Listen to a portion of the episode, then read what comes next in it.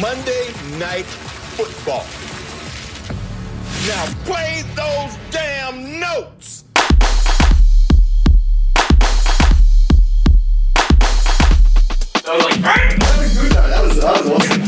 I'm blind. Logic there. We're all dumb as dog shit. Really? Birdman. That boy's on the juice. His name what? Is your name still Nathan Peterman? oh god.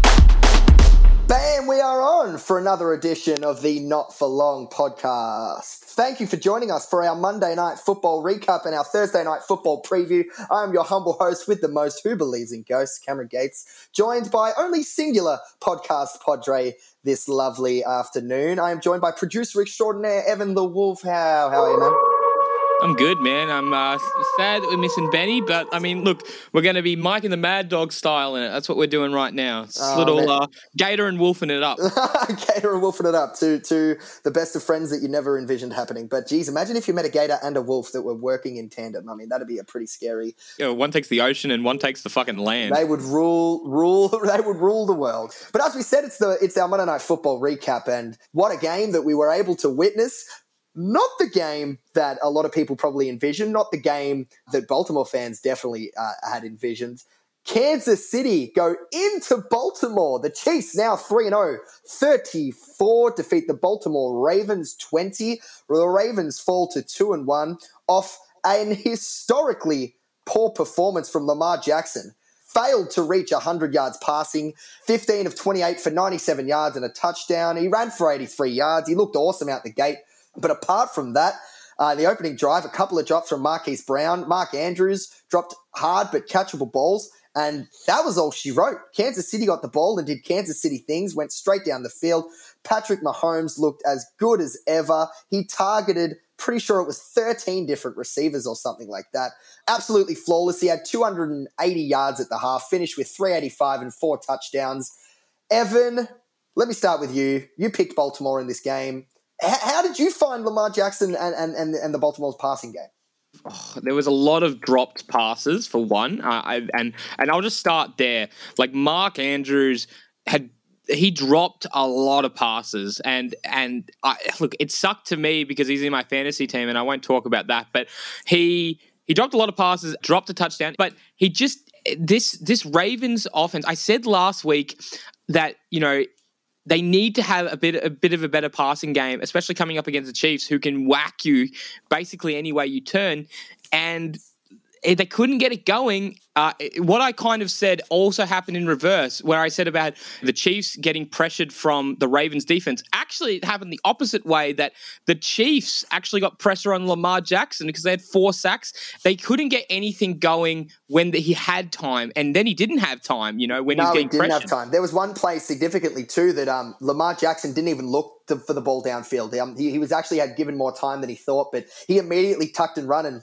And his eyes were looking, and he was looking to make a play with his feet. But that's a credit to the pressure that Kansas City were able to put on him. I mean, that was my biggest takeaway from this game: is just how good um, Kansas City looked on defense. I mean, they were doing it with guys that you haven't heard of, guys from other teams' practice squads and that sort of thing. They even suffered a couple of injuries to the game. You're talking about Rashad Fenton, Tedric Thompson, Ben Niemann, Niemann. Like these are Ch- Charvarius Ward. These are guys in the Kansas City secondary and in their defense that are that are expected to make big plays. And these are the guys that are that are lining up on the likes of Hollywood Brown and and J.K. Dobbins and Mark Ingram, expecting to come up and make tackles to Mark Ingram in the box. And and to their credit, I mean to Baltimore's credit, their running game did Baltimore's running game things. I mean they looked awesome. But Kansas City were like, okay, they'll give you that. They'll let you get your yards, but they just let them get nothing in the air, absolutely nothing.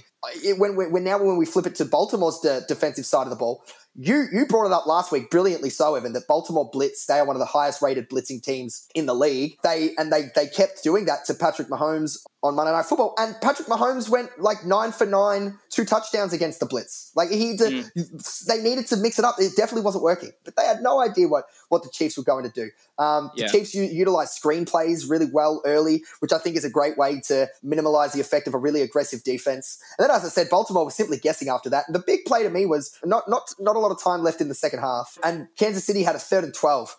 Baltimore sent the house, and and Mahomes sent, dropped an absolute bomb to Mecole Hardman for the touchdown Yep. just before the half. And to me, that was fitting. That was like, okay, that's where this game is done.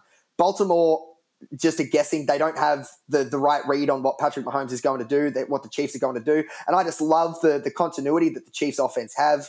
Andy Reid and Patrick Mahomes are just working as well as anyone in the league right now as a, a head coach uh, quarterback combo, and they are just unstoppable. I mean, they can do they can do what they want. I don't know if you caught the play. Do you, do you remember the play where Patrick Mahomes pump faked? I forget who it was out of his shoes, but he did a jump pass, a jump fake pass. And Mm, froze the. Baltimore defender, who they, they were in a double team clear for a sack. And he jumped Mm. the defense and then gets out of the pocket, swings his hips around, and just flicks his wrist. I mean, it's they made the call on the on the commentary team that it's backyard football. There is no defense for that. And I think Yeah, Kansas no. City, uh, Clyde Edwards Elair, as the as the commentary kept emphasizing. I guess his name isn't Hilaire, it's Clyde Edwards Elair. Um, he was really good. It just looked like two different teams out there. And I mean, I'm not saying this is the be all and end all for Baltimore. I think they're still going to be um, one of the teams that is in the thick of it at the end. But speaking of the being in the thick of it at the end, this game could be critically important. As you you were harping on in the offseason, Evan, how important it is for now that this there's only one team getting a bye and that the number one overall seed is critically important. So this game almost works for two. Not only does it put Kansas City a game ahead of Baltimore, but it gives them the tiebreaker that if they were to finish with the same record, that Kansas City would get the, the week off and the home field. So this game vitally important and Kansas City again just on the road to do what they did to Baltimore. Obviously there were no fans in the stadium, but man, I continue to be impressed by this Chiefs team. Um, I said it on last week's preview show that there isn't going to be a week that Patrick Mahomes is healthy and I won't pick the Kansas City Chiefs to win. And I think this is just proven that thinking. I mean, it doesn't take a rocket scientist to come up with that sort of analysis, but that proved true right now, especially with the result of this game. with especially with this game, and I just wanted to quickly touch back on this before moving on. But No, of course, man. yeah, Baltimore's defense just couldn't get off the field as well. They let too many third downs go. They just they could not get a stop on Patrick Mahomes, and that was I and I agree with your point 100 percent that they were just blitzing too much. They were just trying the same thing, and it just wasn't working. You need to mix it up, and and then when when Lamar got the ball, like again.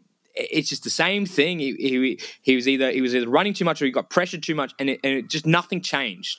And I, I really think that's where that game was was won and lost. Was that nothing changed for Baltimore and and Kansas City, and and they in the commentary even mentioned it that in the last game Kansas City jumped out to a 17 point lead and. They, they couldn't come back. They couldn't catch the Chiefs, and that's what they couldn't allow, and they did. In the second quarter, the Chiefs scored 21 points. And, and in the third quarter, to, to your point, Evan, it's a great point that nothing felt like just felt like nothing was giving, nothing was changing. In, in in most weeks, um, uh, the Kansas City fumbled the ball in um in their own territory, giving Baltimore back. Uh, the ball closer to midfield, maybe not exactly midfield, but closer to midfield, and then you think finally this is the this is the momentum, this is the, the momentum that Baltimore needed, and they and they drove the ball down the field. But then Kansas City just said, "Bam, bam, bam! Thank you for coming." And again, I said they were one of the more complete teams in the league last year. I think now a team like the Green Bay Packers might be a little bit more complete overall, unless I want to preface that by saying unless the, the Kansas City defense can do what they did again to, to the teams coming up that they have because they just did it to a Baltimore Ravens outfit that I mean they completely neutralized the passing game. They didn't get it 100 yards. That's this is some Kirk Cousins level shit that the Kansas City Chiefs put on the Baltimore Ravens. They bullied them with guys that I said that you'd think would be working at your local subway. Like they are just they are just awesome, and I think it's a big thing for the continuity between Andy Reid and Patrick Mahomes and just that whole coaching staff. And as we said, returned twenty out of twenty two starters or something like that on both sides of the ball, and and it's just awesome. Yeah, no, it's just next man up mentality for Kansas City, and and again, I don't expect this this performance out of the defense every single week, but if they can get even a close resemblance to this, I don't see them losing many games at all. And I mean, look at these targets. Kelce had seven, Hardman had six, Hill had six, Alaire had six, Watkins had eight, and then there was one, two, three, four, five, six other blokes who had two to one targets. I mean, Mahomes is just delivering the ball on a platter to anyone and everyone who's willing to find it. And you can tell he's not just he's not just burning blokes on, on their first read. It's he's going to his progressions. He's looking at his second and third reads, and then his dump offs to Clyde Edwards Alaire are even elite because he gets it there in a half a second, and, and then Edwards Alaire has time to you know set up a move and make a defender or two miss. So they just have so few negative plays. They're just they're just awesome to watch, and this is a big step for them claiming the number one seed in the in the AFC, which they, they didn't have last year. And look, it proved it proved not to be the biggest deal in the world, but they they did have the bye, which helped, and um but man, this Kansas City Chiefs awesome team. Look, Baltimore, they're going to be fine, but um, Kansas City's going to be a bit better. But um, any any final thoughts, man? Yeah, I do. That's the other thing, and, and and we mentioned this last week, and I think we'll mention it for the rest of the season, especially if Baltimore and Kansas City have the same record, and, and we you know we do say, oh, Kansas City won the. T-. I, I I reckon everyone at that point would have said, then we more so than already we wish that that game was later on in the season because you know both teams would have been coming into it with so much Mm. momentum and yeah they had so much they had momentum you know they were both 2 2 and 0 but so much momentum coming forward and you know it's the, it's the battle of the juggernauts in the AFC basically you know and It's which it still was, which it still was to an a point, but I completely agree with what you're saying, man. And um, well, that's actually a really nice transition into Thursday night football. I mean, Evan, it's a it's a first world problem when we're complaining about the quality of the game that we're getting, not being further down the season when the next game we're going to review Thursday night football. we went from one of the best games in the in the NFL this year to uh, on paper The worst. Obviously, we are talking about the 0 3 Denver Broncos going to East Rutherford MetLife Stadium to take on the 0 3 New York Jets. Brett Rypien will be getting the start over Jeff Driskel, the undrafted rookie out of Boise State in 2019. Uh, saw absolutely zero action, was on the practice squad all of last year, practice squad this year as well. Promoted to the active roster after the Drew Lock injury. The Denver Broncos already not sold on Jeff Driskel with the signing of Blake Bortles, but he's too raw to throw in. Um, so now we see Brett Rypien getting the start on Thursday night football. Evan, I don't even know if you've got it loaded, but where's the wow, wow, wow, wow on this motherfucker? I mean, this is. We don't need to go too long on this. I mean, you've got the Adam Gase, you've got the Adam Gase uh, factor going back to Denver. Where the fuck is the watchability in this game? We've got Sam Darnold throwing picks out of the gate last game. We've got Adam Gase now should should be getting He's crucified. the at this He's stage. gone. He's gone. He's, he's gone. He's gone. He's hang on, we know hang he's on. gone. I'm not done yet. We there's there's no Lev Bell, no Jamison Crowder. The the Jets defense is just abysmal. Then on the Broncos side, you've, you've got no Phillip Lindsay. You've got no Drew Lock. You've got no Courtland Sutton. What what am I watching in this game? Honestly, at this point, why am I even? Besides that, it's on Thursday night with no other games and there's nothing better to watch. Why, why am I watching this game? You took my one answer, man. It's the it's Thursday night football, and there's nothing else on. There's nothing Maybe, else on. at the maybe minute. they planned this to happen. Maybe they planned it and thought, "Fuck! Oh, no one's going to watch that that Broncos Jets game if we put it on the Sunday. Fuck it, Oh, put it on the oh, Thursday know, game. I Everyone will watch it then." I don't know, man. You've also missed out on the fact, like, no Jurrell Casey for the Broncos, no Von Miller, who who's been out from the start Hmm. of the season for the Broncos. I mean, this this game is a Oh. bunch of ham and eggers, and you know, I said Kansas City were doing it with blokes you thought it, you thought worked at Subway. Well, these these are guys you think are working at your local servo. So these are just these are guys that are cleaning Beyond- the windshield for for a dollar coin at your, at your local traffic lights. I mean, this is just For a ham sandwich. What, what I will say is, is if you really want to, I mean, if there's anything to look at, to me, it's because Sam Darnold's going to get another pass. I mean, he was bad last week. He was he was he was outright bad, but he's going to get a pass because of the situation that he's put in. But I don't think this Denver Broncos team, this isn't some vaunted defense that that the, the New York Jets can't move the ball on.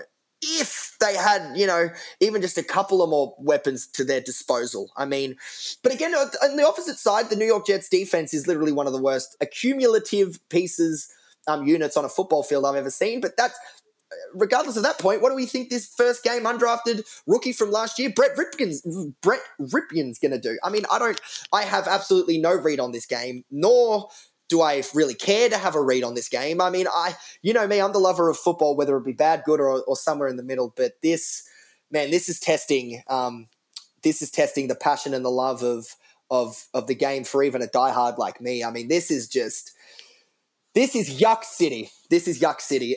I- ain't watching. I'm definitely ain't watching this live, which I usually do when it's a primetime game, or at least you know watch it the whole the whole version. I'm I'm putting this on in condensed version, and I'm hoping there's some, as you said, the, the watchability factor is is at a hard zero on this one. But um, Can I ask you a question, Cameron?